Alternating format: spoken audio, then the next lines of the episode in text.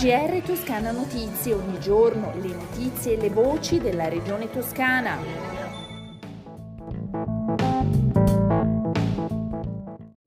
5 agosto 2021, bentornati al GR di Toscana Notizie. Oggi apriamo il nostro giornale con un'ampia pagina dedicata alla sanità.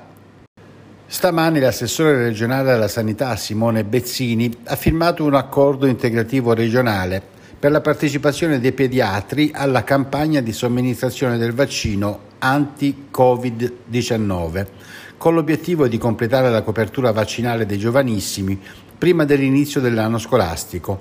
La vaccinazione, a cura dei pediatri di famiglia, prenderà il via il prossimo martedì 10 agosto e riguarda i minori a partire dai 12 anni compiuti fino ai 16 anni.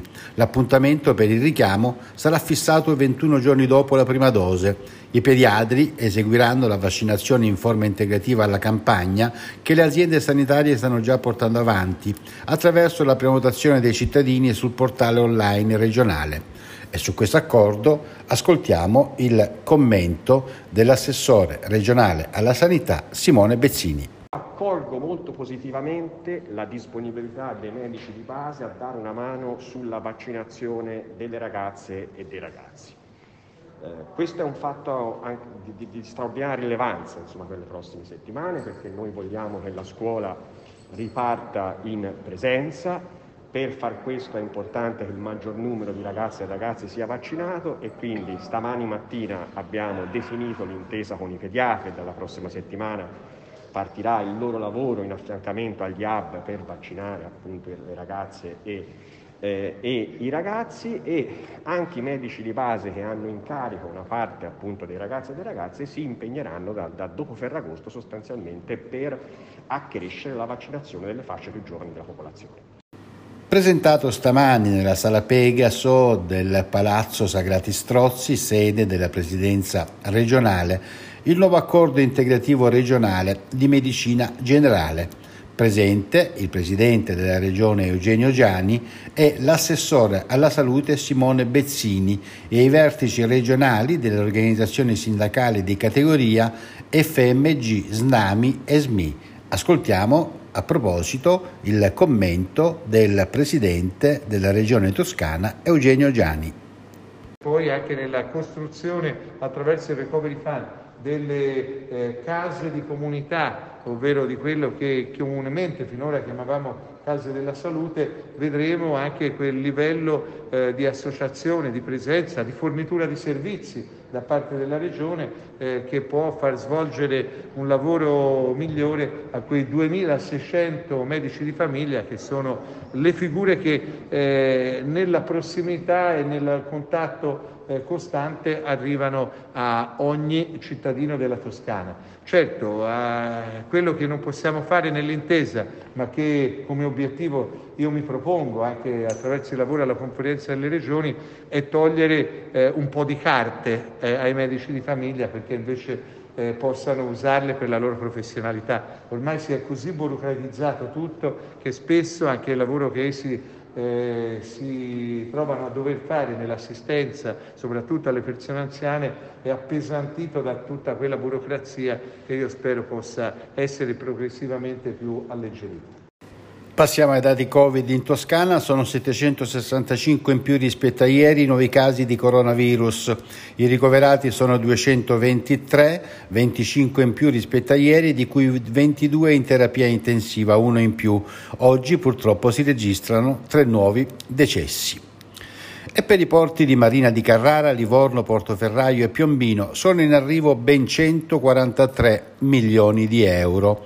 Con l'intesa raggiunta nel corso della conferenza Stato-Regioni è stata stabilita la ripartizione del fondo complementare del Piano Nazionale di Ripresa e Resilienza per il settore portuale.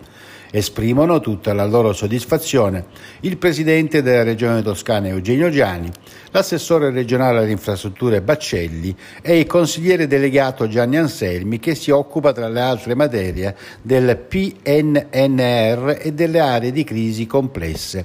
Nel dettaglio gli interventi riguardano la realizzazione di alcune previsioni del waterfront del porto di Marina di Carrara per un totale di 10,15 milioni di euro, mentre a Livorno sono due gli interventi previsti. Il primo riguarda la fornitura di energia elettrica da banchina per le navi tipo portacontainer presso la Darsena Toscana e la Darsena Europa, con un intervento da 16 milioni di euro. Il secondo prevede la fornitura di energia elettrica da banchina per le navi da crociera e traghetti presso l'area passeggeri per un importo di 29,5 milioni di euro. Anche a Portoferraio l'intervento comporterà la fornitura di energia elettrica da banchina per le navi di crociera presso l'area passeggeri e traghetti con un investimento di 16 milioni di euro. L'intervento economicamente più consistente, cioè 71 milioni di euro, è in programma a Piombino con uno stanziamento di 55 milioni di euro, è stata interamente finanziata la nuova strada di accesso al porto e con 16 milioni la fornitura di energia elettrica per le navi in banchina. Tutti i finanziamenti saranno erogati alla, dall'autorità di sistema portuale del Mar Tirreno settentrionale che li gestirà.